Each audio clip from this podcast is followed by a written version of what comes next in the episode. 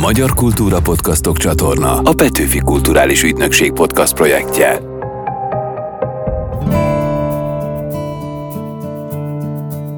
Ez a Petőfi Emlékév hivatalos podcastje, a Talpig Magyar, ahogy a reformkor nyomot hagy. Én Ádám vagyok.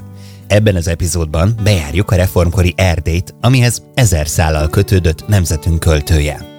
Egyik legismertebb verse, a szabadságszerelem alapgondolata is ott fogad meg benne. Amikor ez a motto születik, akkor Erdély vonzás körzetében van, ebben az időben válik Petőfi komolyabb politikai tényezővé. Miközben megtudjuk, miért nagyon rossz meseanyag, engedetlen mesehős nemzetünk költője, szintén a székelyeknél találjuk magunkat. Petőfi élete az az alföldi, de a halála az a Kárpátoké, a székelyeké. És az is kiderül, milyen tanulsággal szolgál a ma embere számára Petőfi erdélyi kalandja. Nem csak a szájálás, nem csak a, az írás, hanem valahol ez a az arszpoétika tettekben is jelenjen meg. Irány a mesés Erdélyország, utazzatok velünk, és iratkozzatok fel a csatornánkra. Petőfi Sándornak fontos állomása volt Erdély, ide köthető életének két döntő eseménye, a házasság és a háború. Ő valószínűleg úgy mondaná, szabadság, szerelem. Petőfi és Erdély kapcsolatát Vaderna Gábor irodalomtörténés segítségével ismerjük meg. Szia, köszöntelek a telefonvonalban. Szia, köszöntöm a hallgatókat. Szabadság, szerelem, e kettő kell nekem. Szerelmemért feláldozom az életet, szabadságért feláldozom szerelmemet.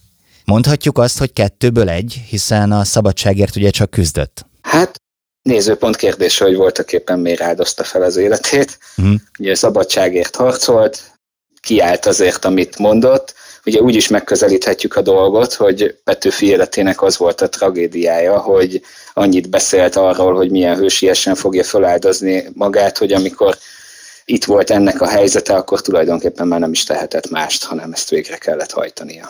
Ugye azt szokták mondani, hogy Erdély volt hát újjászületésének és halálának szintere. Júliával ugye itt ismerkedett meg, és a Segesvári csatában vesztette az életét. Ugyanakkor, amikor utána olvastam, akkor nálam okosabb emberek kiszámolták, hogy összesen nagyjából 11 hónapnyi időt töltött itt. Ez viszonylag kevés. Hogy fért ennyibe bele ilyen sok élmény? Hát Petőfi életének elég kései pontján, hát amennyiben egy ilyen fiatal ember életének kései pontjairól beszélhetünk, elég kései pontján jutott el egyáltalán Erdélybe.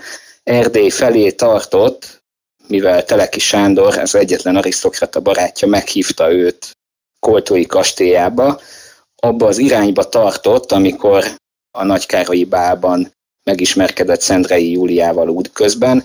Ugye kicsit pontosítanék, földrajzilag, ugye ezt már nem Erdélynek a része, hanem a Párciumnak az északi része. Mm. Ugye ma hajlamosak vagyunk ezt Erdélyhez érteni, mert mind a két rész Romániában található, de egy erdélyi utazás során találkozott Júliával, és aztán amikor Júliával megismerkedett, tovább is ment a szerelmes Petőfi koltóra, ahol Teleki Sándornak a kastélyában ismerkedett meg erdélyi politikusokkal, rögtön írt egy elég radikális politikai verset, ahol ismét szóba hozta, hogy fel kellene szabadítani a rabszolga népeket, itt konkrétan az erdélyieket, a zsarnokság uralma alól, majd innen hazament, és egy év múlva tért vissza, és ekkor már nászúton jelent meg Koltón, ugye egy hónapig Teleki Sándor tulajdonképpen kölcsönadta a kastélyát, nyilván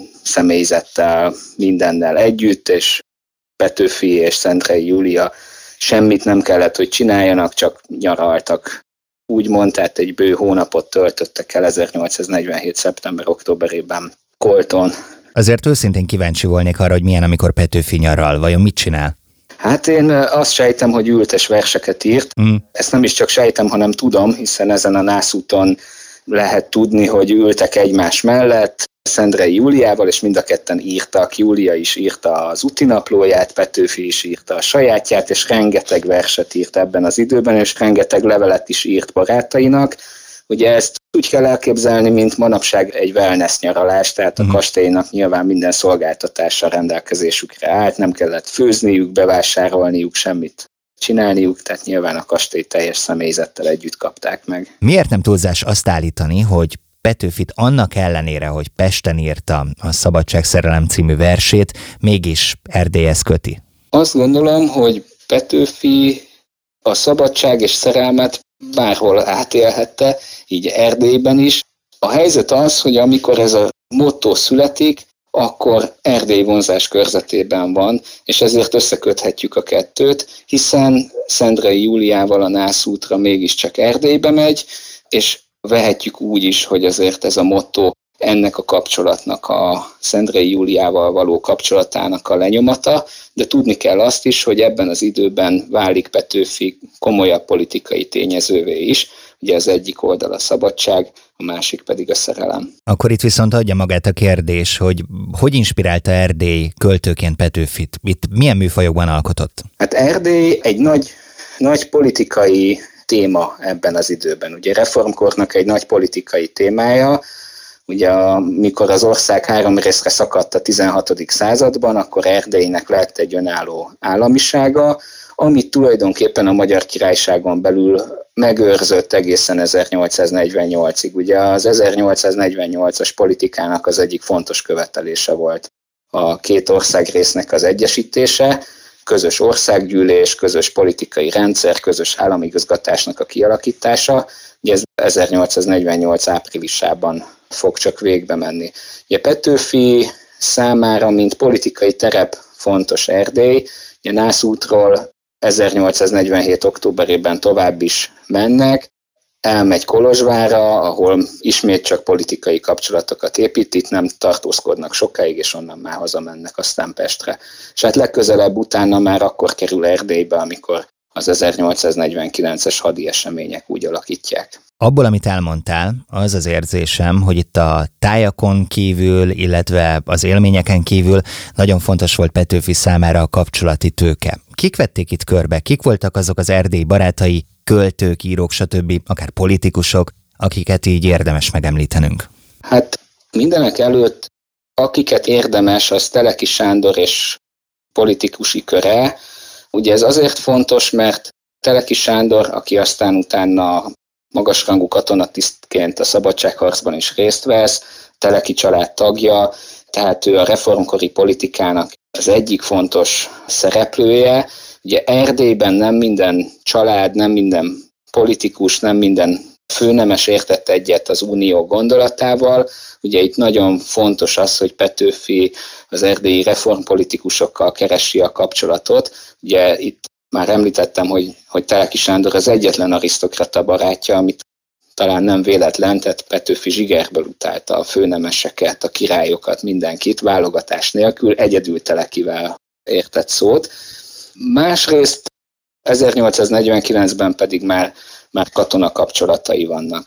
Ott már nem értelmiségiekkel, nem írókkal van kapcsolatban, hanem elsősorban az alakulatának a tagjaival, más futárokkal. Petőfinek egy nagyon fontos közvetítő szerepe van az erdélyi hadszintér és a Debrecenben tartózkodó kormányzat között, hiszen folyamatosan újságcikkekben küldi az eseményeket, részt vesz abban, ahogy a Bemről alakuló kép létrejön, tehát Petőfi ott van a dolgoknak a közepében ekkor is. Mit jelentett Petőfinek Erdély, és mit jelent most az erdélyi magyarságnak Petőfi? Petőfinek Erdély nyilvánvalóan tájat jelentett, nyilvánvalóan a hazának egy ismeretlen, egzotikus részét, és ez nagyon izgalmas amúgy, hogy az Alföld nagy költője, aki a magyarság központi tájává a Rónát tette, a pusztát, és számos verset írt arról, hogy hát azért az igazi magyar táj azért az a puszta. Mind a felvidéki utazásai során, mind pedig az erdélyi utazásai során ugye azzal szembesül, hogy ez nem feltétlenül van így, hanem nagyon szép hegyes, völgyes tájak azok, amelyek meghatározzák a magyarságot másút. Ezt a szembenézést azonban nem azzal teszi meg, hogy a korábbi Róna verseit felülírja, hanem amikor ez a szembesülés megtörténik, akkor Petőfi már politikusként van ott, ő már akkor politikai tényező, és egészen másképp gondolkozik erről a dologról. Ha megnézzük a verseit, amit Erdélyről ír, például az egyik elsőt, az Erdélyben címűt, amit 1846 októberében vagy novemberében ír, akkor ott az egy politikai vers. Tehát egy szót nem szól arról, hogy amúgy ez az igazi táj. Meg akarja fogadni tulajdonképpen Erdélyt, ez egy kicsit furán hangzik, mint hogyha Petőfinek magához kellene ölelnie a haza egy, egy részét, de ezek az utazások azért tudatos cselekedetek, tehát nem véletlenül megy el Erdélybe, hanem ott akar valamit, meg akarja ismerni a hazának azt az ismeretlen szegletét, ami, ami nem tűnt számára otthonosnak, és otthonossá akarja tenni. És a kérdés második fele, ahogy a reformkor a jelenben nyomot hagy, hogy most az erdélyi magyarságnak mit jelent Petőfi, ez milyen választ kapjon? Hát most nyilván a Petőfi kultusz mindig fontos volt a teljes magyarság számára. De azért azt tudni kell, hogy már a 19. században Erdélyben ellenkultuszokat indítottak a Budapestről irányított nagyszabású Petőfi rendezvényekkel szemben. Amikor Gyulai Pál nagy irodalomtörténész leírja a népnemzeti Petőfi karaktert, akkor az ő ellenzéke, Brassai Sámuel, vagy, aki ismerte is Petőfit, vagy Melcöl Hugo, akik kiemelik a vadromantikus zsenit, a, az őrület iránt vonzódó másik Petőfit, ők Kolozsvári Egyetemen működnek, a Kolozsvári Színházban mutatják be először a Tigris és Hiénát, és nem Budapesten, tehát Erdélyben van igény arra, hogy egy, egy személyesebb, más típusú, közvetlenebb Petőfit találjanak, és nem annyira a, a népies Petőfit emelik fel. Tehát érdekes módon a Petőfi kultusz az közös, de a tartalma mással van feltöltve Magyarországnak a központi részein, és másképpen Erdélyben. Gábor, nagyon szépen köszönöm a beszélgetést. Köszönöm szépen.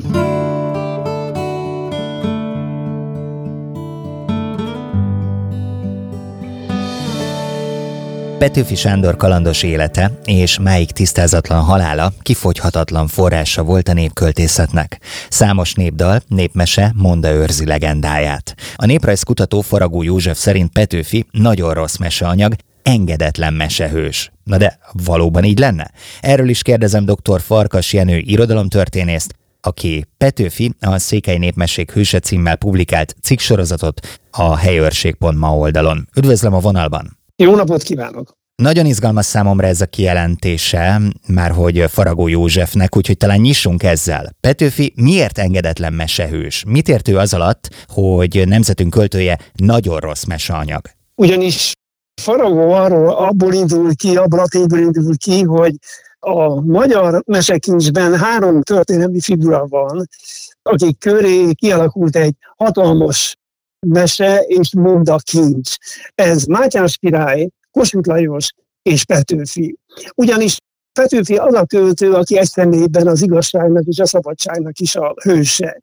Ő volt az, aki az életével és a költészetével a szabadság mellett példátlan tanúbizonyságot tett. Na most, általában a mesékben, és Faragó ebből indul ki, ebből a gondolatból indul ki, hogy aránylag kevés a Petőfi mese. Rengeteg monda van, ez bizonyítják a különféle kutatásra, például DNS Andrásnak a kutatása, uh-huh. és azt kutatja, hogy miért aránylag kevés ez a Petőfi mese. Azt mondja, hogy nem a hálás mesehőzők közé tartozik, ugyanis nem tud sikeresen megküzdeni az akadályokkal. És Petőfinek a mesékben általában segítőkre van szüksége. Emiatt a néprajzkutatók sokkal több mondát gyűjtöttek, ami annyit jelent, hogy a, a mondat történeti eseményekre, eseményekre alapszik. Közelebb áll a valósághoz, míg a mese költőibb. És ezért a székely mesék, Petőfiről szóló mesék a hegyekben történik. És egy, egy érdekes dolgot el kell mondani ezzel kapcsolatban, hogy Petőfi élete az az alföldé, de a halála az a Kárpátoké, a székelyeké. És ilyen szempontból nagyon érdekes Petőfinek az Alföld című verse, ugye, mert azt mondja, hogy mit nekem te Zordon Kárpátoknak fendesekkel vadregényes tája. Ugye? Uh-huh. Tán csodállak, ám de nem szeretlek, és képzeltem, hegyvölgyedet nem járja. Tehát Petőfi egészen furcsa módon idegenkedik a, vadregényes tájaktól, a hegyektől, a Kárpátoktól, és furcsa mód a székely népmesék pont oda viszik, és ott teszik örökkön örökké élővé. Egyébként én is próbáltam megfejteni a titkot Petőfi mese karakterével kapcsolatban, és azt vettem észre, hogy többnyire ezek úgy néznek ki, hogy valós helyszínek jelennek meg benne, valós elemekkel van tarkítva, viszont a sztori mégis fiktív. Tehát, hogy egy kicsit azt érzem, hogy nem annyira könnyű elkülöníteni egymástól azt, hogy mi történt meg tényleg, és mi a fiktív rész, és talán ebben rejlik ennek az egésznek a titokzatossága. Igen, hát ha megnézzük például a meséknek a, a valós székelyföldi helyszíneit, például Héjaspalva udvarhelyszín, Hargita, Gyergyó, Csíkászon, Nemere, Lakóca, tehát ezek azért érdekes, mert a székelységnek a legkeletibb területe, ami nagyon közel van a Kárpátokhoz, általában hegyaljának nevezik, és például ugyanakkor megjelenik a, a Firtoshegy, megjelenik a Székelykő, megjelenik a Turockó, ami Erdély legnyugatibb székely végvára. Tehát a népmese, én azt hiszem, és az a véleményem, hogy megteremtse a valóságos események láthatát, és ez földrajzilag történik. Történelmileg pedig Petőfi haláláról van szó, és jelzi is általában, hogy 1849-es Fehérgyárdi csatának a, a végkimenetelében hal meg. Tehát a hihetőség szerint és a hihetőség fenntartása miatt a szerzők általában, tehát a népmese szerzői valós történelmi tényeket szőnek bele a mesébe, és egy nagyon érdekes, különös mesei világba viszik át Petőfit, ami nagyon érdekes, hogy közel áll egy, amit nagyon kevesen mondtak, és talán nem, nem mondtak is soha, az ortodox világnak a mesei világához. Tehát valamilyen szinkretizmus van, ilyen tündérmesék, és azok a tündérek, akik megjelennek ezekben a mesékben, általában rossz tündérek, akik fogva tartották Petőfit, barlangba tartják tíz évig, és akik ezek a rossz tündérek például megfelelnek a különféle visszajáró szellemeknek. Így válik például Petőfi a Kárpátok szelleme. Egyébként megfigyeltem még valamit, hogyha már ezt így felhozta, hogy kevés olyan mese szól Petőfiről, amit így a magyar nép szívvel, lélekkel hinni és mondani szeretne, mert hogy szerintem nincsen igazi népmesei igazságszolgáltatás. Tehát nem ez a Mátyás király feeling az, ami itt uralkodik. Igen, és van egy másik dolog teljesen igaz, hogy a költő Petőfi a csatában elesett Petőfi nem tud sikeresen megküzdeni az akadályokkal. Tehát állandóan szüksége van segítőkre, ő nem egy sikeres hős, ő nem tud sikert magáénak mondani, hiszen a mesékben elbújdosik, a Hargita a fenyveseiben él együtt a székely lányjal, azután a barlangba tartják, barlangokba tartják fogva, és onnan amikor kiengedik, akkor bújtosó szellemé alakítják át a rossz tündérek. Ami olyan, hogy általában a magyar nép mindig a mesehősöknek a sikereit fogadja el. Petőfi, mint mesehős, nem egy sikeres mese alak. Ezért nem szívesen mondja a magyar Petőfi meséket, és hiába mondja DNS András például, hogy Erdélyben gyűjtött volna több száz Petőfi mesét nincs. Megpróbálták az erdély néprajzkutatók, és arra következtetésre jutottak, hogy egyszerűen nagyon kevés Petőfi mese van, pontosan ezért, amit ön, ön mondott. Ha már behozta ezt a bújdosó vonalat, akkor hadd emeljem ide az én kedvencemet, aztán majd megkérdezem az ön kedvencéről is, de hogy nekem ez nagyon tetszik, olvastam valahol, hogy Petőfi nem hősként szerepel a mesékben, hiszen csak bolyong, bújdosik, raboskodik és visszajáró szellemmé változik, vagy a tengerbe fullad, amikor sok-sok pénzes zsákkal Amerikából hazafelé tart, hogy megmentse Magyarországot. Tényleg van ilyen mese? Van, van, van, létezik egy ilyen mese.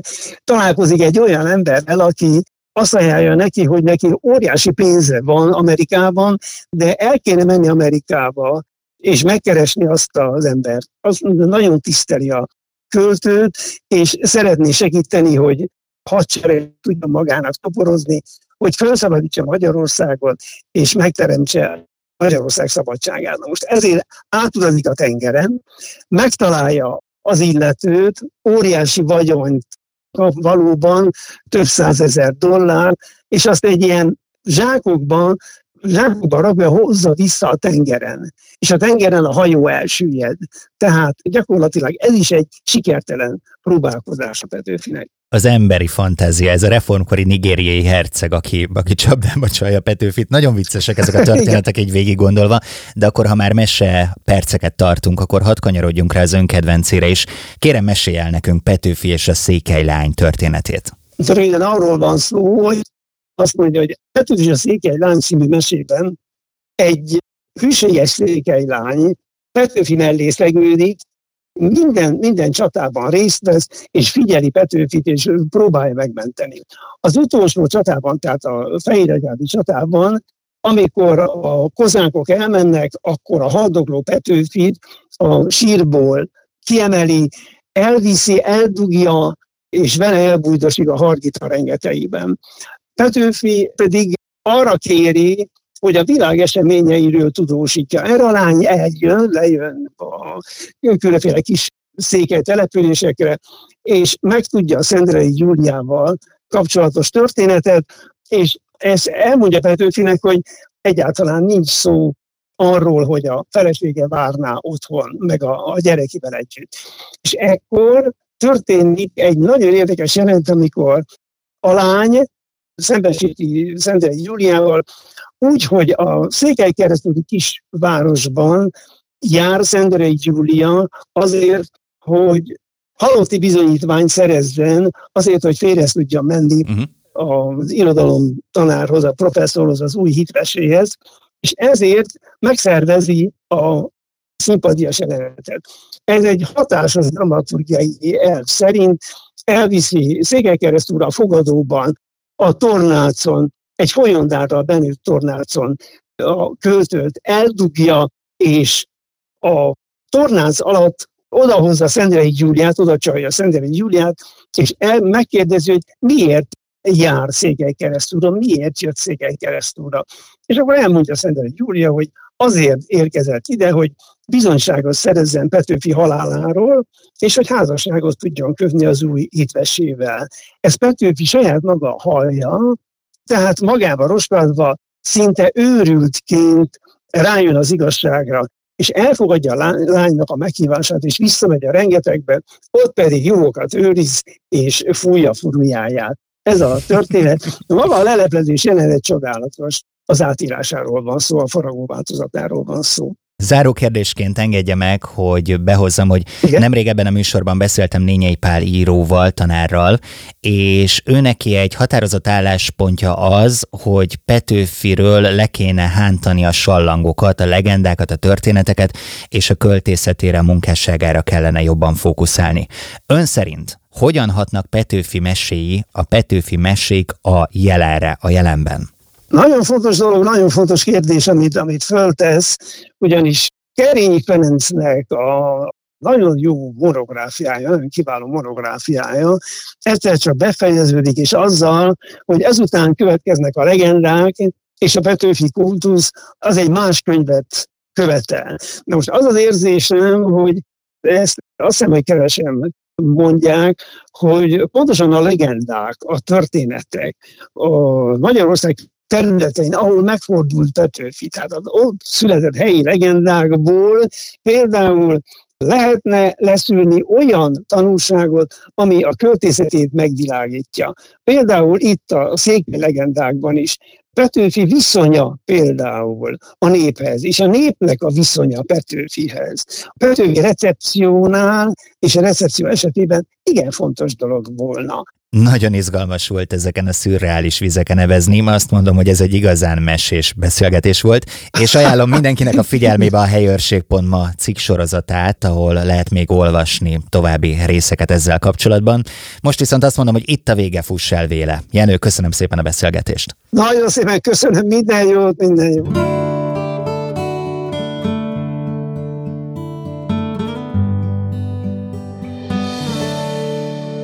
Hogyan jelenik meg Petőfi levelezéseiben, verseiben az Erdély kép? Milyennek látta a költő szép Erdély országot? Miért vonzódott annyira ide? Ezeket a kérdéseket járjuk körbe Csender Levente, József Attila Díjas íróval, a KMI 12 program szerzőjével, az Odaviszlek szép Erdély országba, Petőfi Sándor Párciumi és Erdélyi utazásai című előadása nyomán. Szia, köszöntelek a vonalban! Szia, üdvözlöm a hallgatókat! Kezdjük tehát Petőfi levelezéseivel, verseivel. Valóban Tündérországnak látta a nemzetünk költője Erdélyt? Nagyon érdekes, ugye, hogy Petőfi, mint az Alfolt költője, hogyan került Erdélybe, és milyen képe volt Erdélyről. Egyáltalán milyen információi voltak Erdélyről, ugye ebben az időben Erdély nem Magyarország része, és tulajdonképpen, hogyha nézzük, hogy Petőfi, és a tananyagban sem volt olyan nagyon részletezve Erdély története, de a pápai gimnáziumban Petőfi elég sokat olvasott, és ott került kapcsolatba Jósika Miklós műveivel, Ugye ő volt az első történelmi regényírónk, Jósika Miklós, az Abafi és az utolsó Bátori című regénye volt, ami Petőfinek a kezébe került, illetve az időtájt jelent meg Kazinci Ferencnek a úti levelei. Egészen pontosan 1839-ben, uh-huh. Mhm. és Horváth Mihálynak 1841-ben az ifjúság és 42-ben a művelt közönség számára egy elég népszerűvé vált a magyarok történetét feldolgozó műve. És akkor ezekből alakítottak ki Petőfi az ő Erdély képét, amiben valóban egy ilyen az a fajta tündérország, a szép, boldog és gyönyörű tündérország rajzolódott ki. Ami után aztán vágyakozott. Ugye hát az első utazása Petőfinek 1843-ban volt, amikor is tudomására jutott, hogy a komlósi féle társulat, vándorszíntársulat a telet azt Kolozsváron fogja tölteni. Ez nagyon vonzó volt, ugye ekkor kacérkodik Petőfi a vándorszínészettel, és úgy dönt, hogy csatlakozik a komlósi féle társulathoz. Úgyhogy hát el is megy, és Debrecenben beszélget Komlósival, és föl is veszi őt a társulatába. Úgyhogy az első élmény az jó, csak aztán egy hét elteltével mondja neki Komlósi, hogy hát jó, megyünk Kolozsvárra, az igaz, de ott operákba kéne énekelni. Ajaj. és aztán ez már annyira Petőfinek nem fekszik, úgyhogy végül is ezt a társulatot ott hagy, és csatlakozik egy másik vándor társulathoz, amivel az érmelléket járja be, de aztán 43 telére megbetegszik és vissza bandukol Debrecenbe. Azt hiszem egyébként, hogy azt részben már elmondtad, hogy miért vonzódott Petőfi ennyire Erdély országhoz, de egy picit még kanyarodjunk ki az egyéb elemekre, például a tájra, amiről konkrétan tudom, hogy nagyon nagy hatást gyakorolt rá. Gondolom a közeg is kedves volt számára, ami körbevette, mert azt feltételezem, hogy ilyen szintű vonzódáshoz több kell, mint egy-két kellemes élményemlék.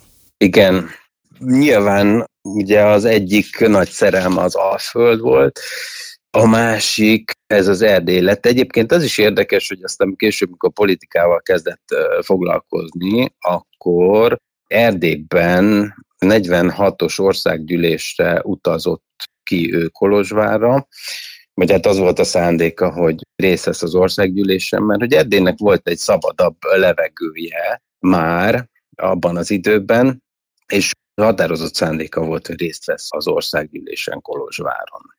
Tehát egyfajta ez a szabadság vágy is, hát másrészt meg a tájba nagyon bele szeretett. Hát először itt a Nagybánya környékén levő tájba, itt utazgatott ugye, miután megismerte Júliát, és innen látni, hogy a Nagybánya környékéről a Máromarosi havasokat, tehát gyönyörű szép ez a párciumi táj is.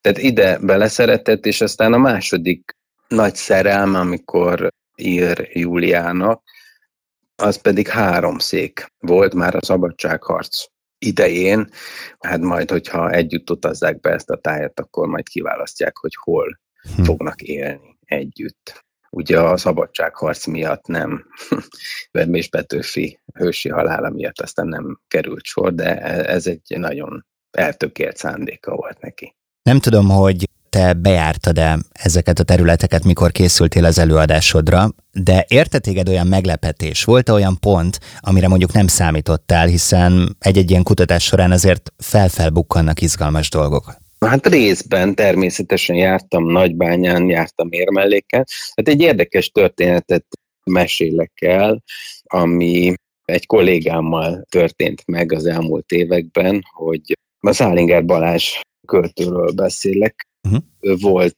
kint Nagybányán, írt egy drámát Nagybányáról, és fölment a református templom tornyába, ugye, amelyik templom majdnem minden nagybányai festményen szerepel, ez a piros uh-huh. sisakos templom, és akkor mikor mentek föl a toronyba, akkor megtalált ott két óra mutatót, és a lelkész mesélte, hogy akkor, nem tudom, amikor a 70-es években felújították azt a templomot, akkor kicserélték a mutatókat is, és hát ez még a, nem tudom, 150 éves templomtorony órájának a mutatói. Ugye azok az óra mutatók, amit még Petőfi látott, mhm. mikor Nagybányán átutazott, és ezt Balázs elkérte a kisebbik mutatót, ami nem tudom, két-három méteres, és elhozta magával, úgyhogy ő őrzi ezt a relikviát. Te nem hoztál semmit? Én nem, nem gyűjtök ilyen fajta relikviákat, hogyha ez nem, nem az író dolga. Ha már az írói vonalnál tartunk, akkor engem nagyon érdekel, hogy neked erdélyi íróként milyen a személyes Petőfi képed? Mm, hát elég összetett, ugye mindig fölmerül ez a kérdés, hogy hogyan értelmezzük Petőfit. Én azt gondolom, hogy egy nagyon bátor kiállású, és hát tényleg olyan fajta költő volt, amilyen mondjuk íróként én szeretnék lenni, hogy nagyon-nagyon érzi a magyarságot, nagyon-nagyon érzi a problémákat, nagyon hevesen és pontosan reagál a problémákra. Szerinted ez tanulható? Hát ez alkati kérdés. Nyilván ő ilyen alkat volt, ilyen heves alkat volt. Másrészt meg nem csak szájalt, ugye nem csak ült és verset írt, hanem akkor ő tevékenyen részt vállalt az ország történetében, tehát elment a szabadság harcba harcolni, és elesett. Tehát nem arról van szó, hogy ő beült valahová, valamelyik szobába megtehette volna, hanem kiment a csatatérre.